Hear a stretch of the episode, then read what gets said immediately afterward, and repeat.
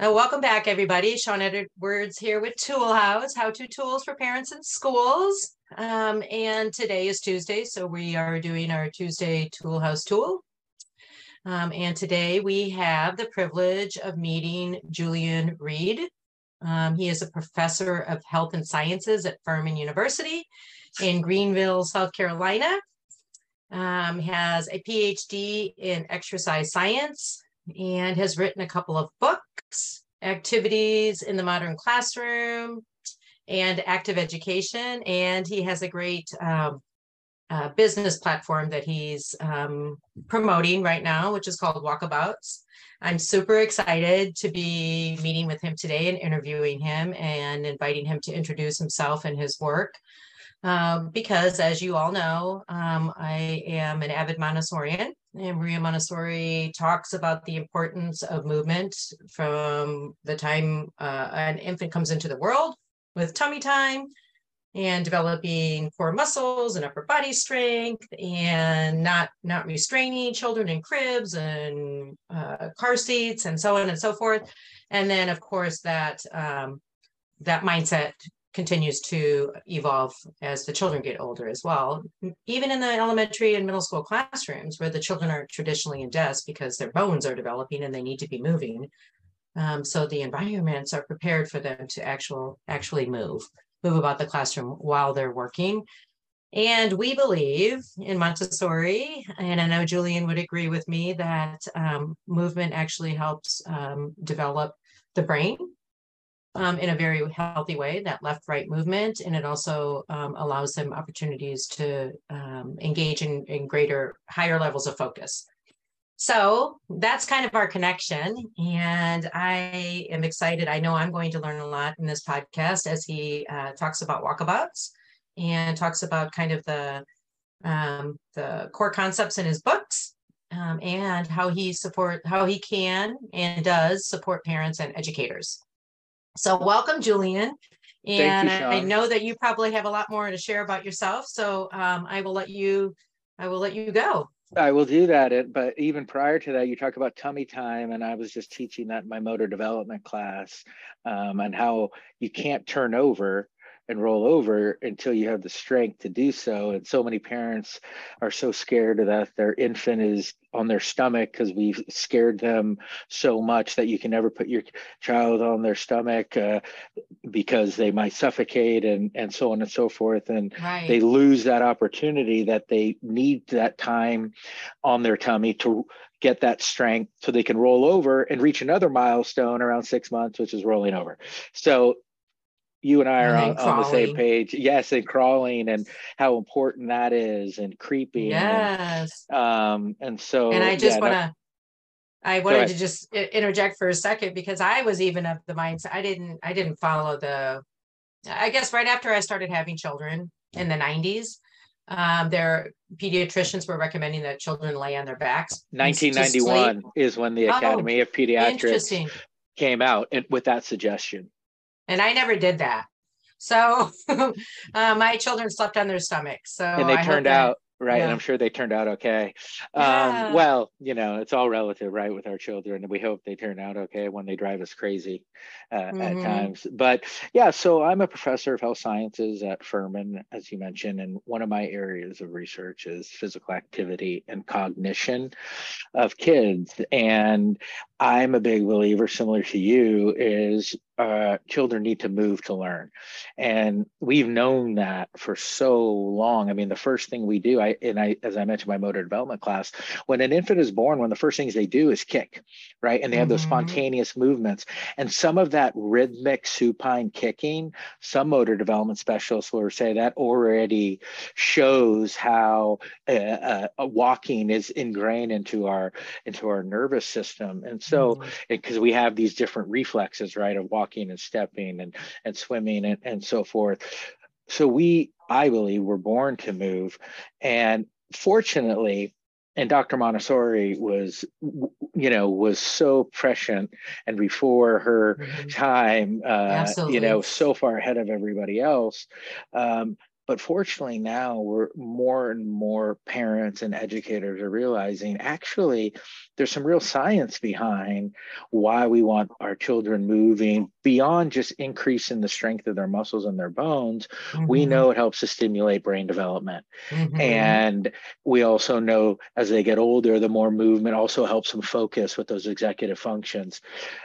But unfortunately, we are still in a battle at times mm-hmm. with sometimes educators who are not comfortable with movement, or administrators mm-hmm. when they transition into school who like children to sit down and be quiet.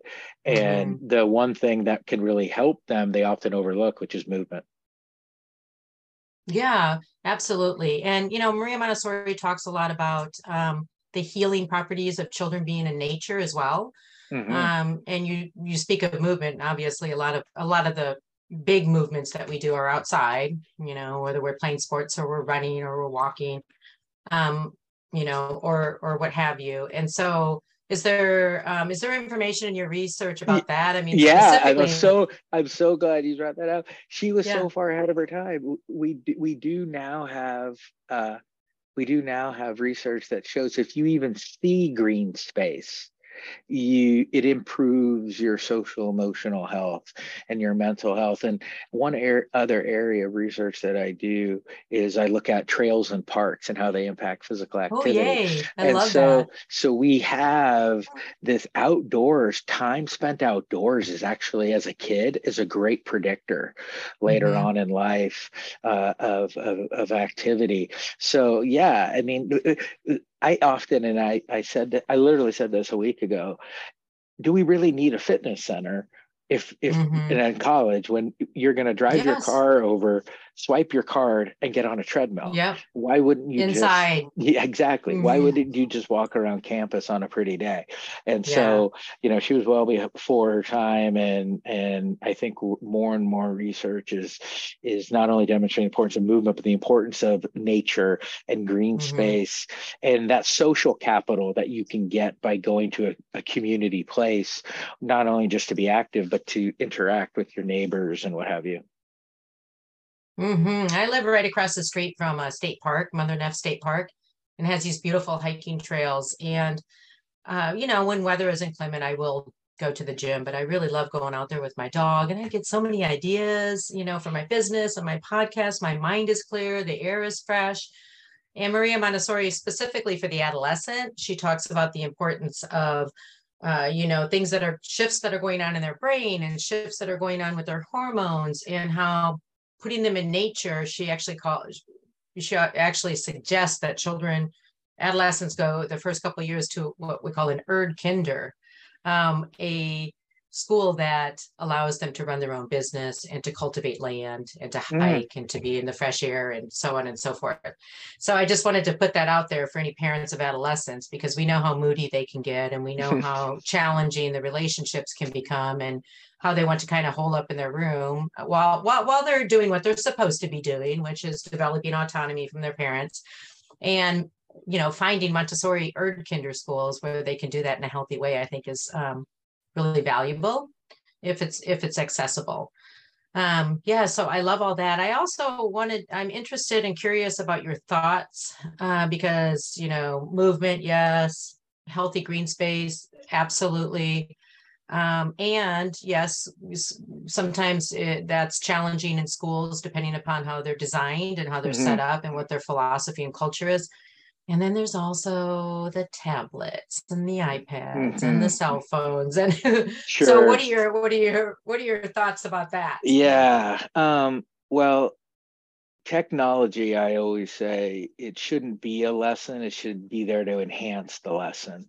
Mm-hmm. So I think there's always going to be a need for technology, just because it's not all technology is bad.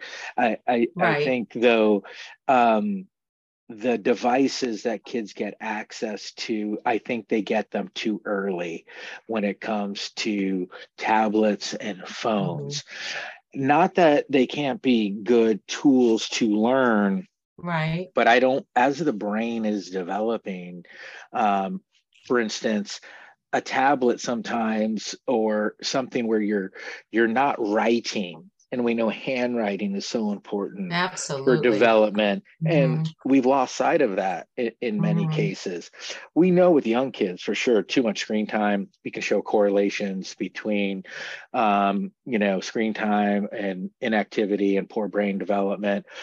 So my children were not always happy with my wife and I, because we didn't give them a phone or a tablet or a computer until much later than most of their friends. Mm-hmm. And part of that was we really wanted them to develop social skills and the ability to talk to one another. And that's one thing I notice even in higher ed, but you see it with young people. But my students leave my class, first thing they do is take out their phones, and they'll be walking side by side, and they're not even looking in front of you, right?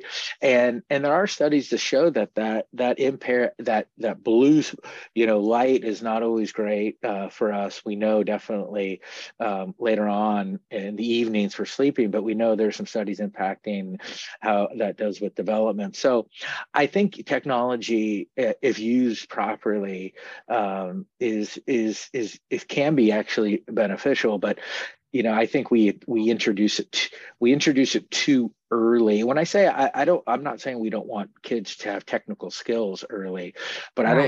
I don't think a young person who's 8 or 9 needs a phone. Right. I mean, the phone is really not even going to be used as a phone. Most people with their iPhones, they don't even use it for phones, where you can do a lot of that manipulatives with something else. I have some family, and their kids go to more a non-traditional school in which they're very similar to Montessori, in which no technology is allowed in the early ages, because they want them to develop that manipulation, which we know is really important, fine motor versus gross motor and stuff. So I'm okay with technology as long as it's not introduced too early. And then it's there to enhance a lesson. Like our platform Walkabouts it's technology. I mean, it is on a computer, or it's on a smart board or Promethean board, but it's there to teach a content area that they're already teaching, but to get the kids up and moving. So I think it definitely has a place in a house and a place in a school. It just has to have some limitations. Yeah, I love that you say that, because I'm a big believer in everything in moderation. You don't want to completely deny people, students or children, certain things, because it just makes it that more desirable. To them, right? I mean, it's like parenting things. You tell them the no. It's much easier if you say, okay, expose a little bit. And so you don't have that desire to just do it, because you've been told not to do it. Because there's always going to be some of that. And I think setting boundaries and limits is, the work of parenting and educators. And I like what you said about handwriting, because in Montessori, we do the sandpaper letter tracing. Everything is kinesthetic, and until they actually get to the point where they're abstractly writing, with paper and pencil. And they write in cursive, all the way. They don't even teach that. Most elementary schools don't even teach cursive anymore, or writing in general. So it's so healthy for the brain development. And then in Montessori, often, I won't speak for all Montessori schools, but the ones that I've been intimately involved with, really the children don't work with technology, computers. Not to say that we're saying they shouldn't at home, but we want them to be doing the handwriting and working with these beautiful materials. We want them to have because the real world uses computers and all those things. So they need to have those skills, but it shouldn't be something that is everything's based around. In my own classes, I don't allow them to use computers to take notes. It's all handwriting. And I give them the notes so they can, I can move at a faster pace. But when you're typing, you don't get that information the same way you do from the handwriting, based on what a lot of the motor learning research says. So, and just having manual dexterity and finger dexterity, arm hand steadiness, you know, those motor abilities that are really important. Yeah. Well, we start introducing computers like at 4th grade. And so we know that the children are using them prior to that. And if we do any kind of thing, you know, it's typing tutor to allow them to be successful with computers as they get older. And so we believe that that opportunity, as you said, to really engage in handwriting, we call it committing things to muscular memory, you know, which I think is a good, something that happens when the children are, you know, doing handwriting. And I think even as adults, often, you know, there's research out there that says if you write things, you know, you're more likely to remember them. Absolutely, which is why people take notes in workshops and conferences and things like that. And I think my main thought is, you know, we don't want to be, rather than using the iPads at home, for example, as babysitters, let's get them outside. Let's go kick a soccer ball around with them. Or just take them on a walk. Bike riding. If you have a dog, you know, go walk your dog. I, you know, just little things. You know, we have 2 dogs and we walk them twice a day. And my wife and I know almost every house in our neighborhood has a dog, but they don't walk their dog. They just kind of put their dog outside. And from a physical activity standpoint, we know that dog owners typically are more active because they walk their dogs. But I love that end of the night walk.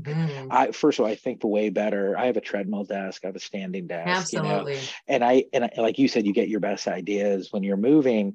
I just enjoy the being outside movement, and now we have so much, you know, neuroscience to support what it does, not only for academics and cognition, but with the executive functions that helps kids focus more.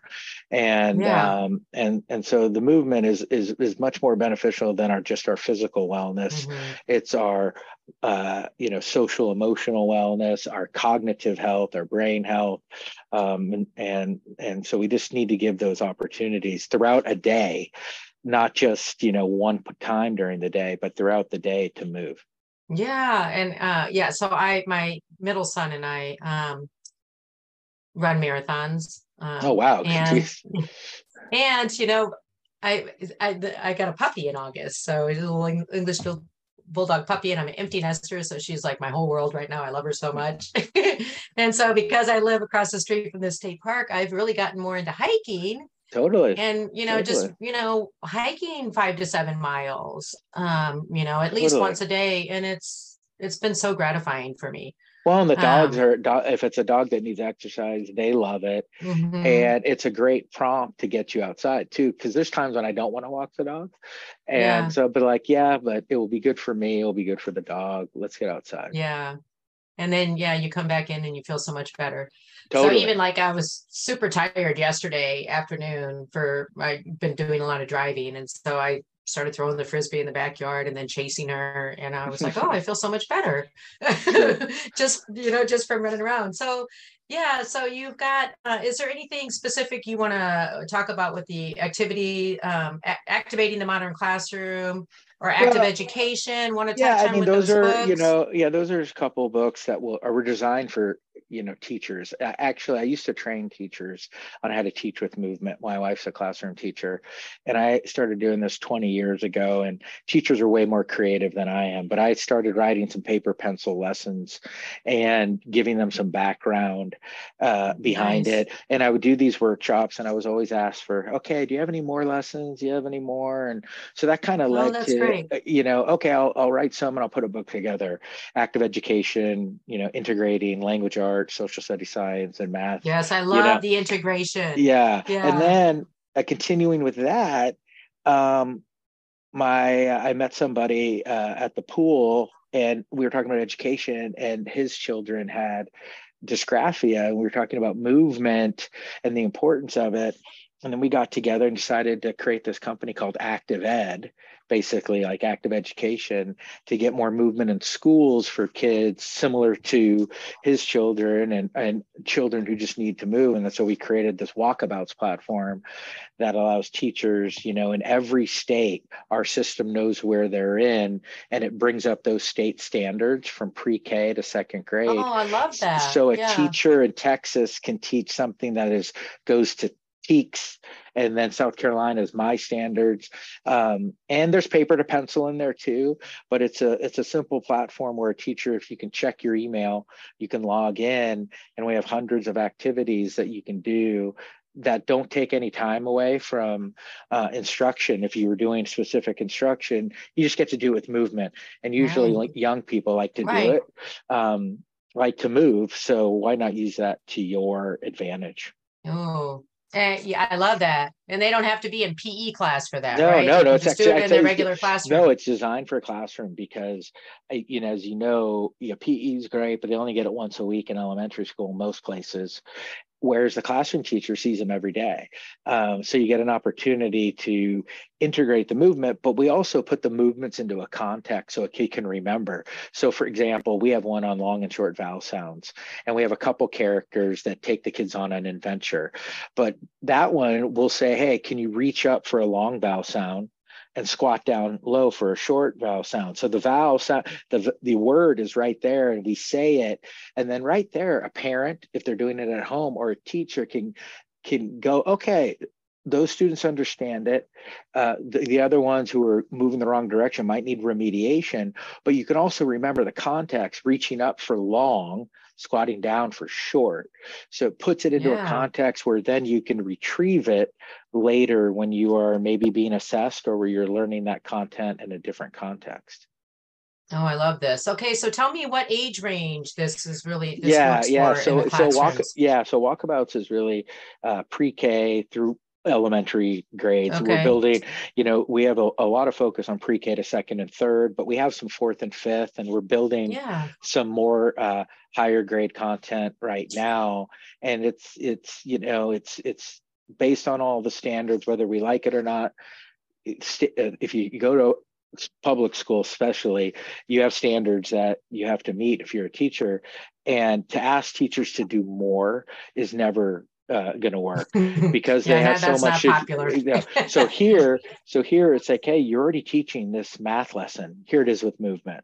I love that, and I love that that it spans any of the standards, no matter what state you're in. No matter what state you're in. That's great. Those foundational years too. So the pre-K, absolutely. Mm-hmm. So the pre-K standards, we actually work with NAEYC, the National Association of Early Young Children, and then Head Start standards. So those standards come, and it does this automatically. So your system, you know, you log in, and within 4 clicks, you can create a Walkabout. It's a 7 to 10 minute adventure, and I encourage, you know, folks, if you want to go get a free trial of it for 30 days, you can just go to walkabouts.com, and or if you want to talk to me, you can hit contact, and somebody on our team will. But it's all, we have some research on there, and we have a white paper. And even if you don't want to use it, there's a lot of research there to support movement on the website. But it was ultimately to help kids. I was an active kid who always got in trouble, you know, for moving too much, and so there's plenty of kids like me. Yeah, absolutely. And this sounds amazing for homeschoolers as well. Yeah, we have a ton of homeschool customers. Yeah, I bet. It sounds like it's really fun, and also hands-on, concrete, which, you know, we love as Montessorians. We got to get you to some Montessori conferences. Yeah, for sure. to promote your Walkabouts. Yes. Because, the early childhood educators in Montessori would love that as well. And it sounds like it works in any kind of we have kids at home using. Yeah, it's really, you can use it in a full classroom. You can use it as a station. You can be at home on your computer with your child, their tablet, or even iPhone. If you want, you have your phone, you can give it to your child and say, "Hey, I'm waiting for this errand I'm running. Why don't you do a Walkabout?" Yeah, that's great. So it works on all platforms. Yeah, and for parents as well, because in Montessori we talk a lot about, we coach parents into setting up the the environment at home to facilitate optimal growth and development of the child. So, yeah, so, you know, this is part of them preparing the environment, right? Yeah, setting up the environment to allow the children to move and to be healthy. And this all sounds great. Okay, well, any last thoughts that you would like to make sure that you get in before we close? No, I would just say, I mean, you know, I'm preaching to the choir here with the importance of movement, but it does also really help for kids to focus. It sounds counterintuitive, but that part of that prefrontal cortex where the executive functions are, movement helps to stimulate that part of the brain so you can focus more.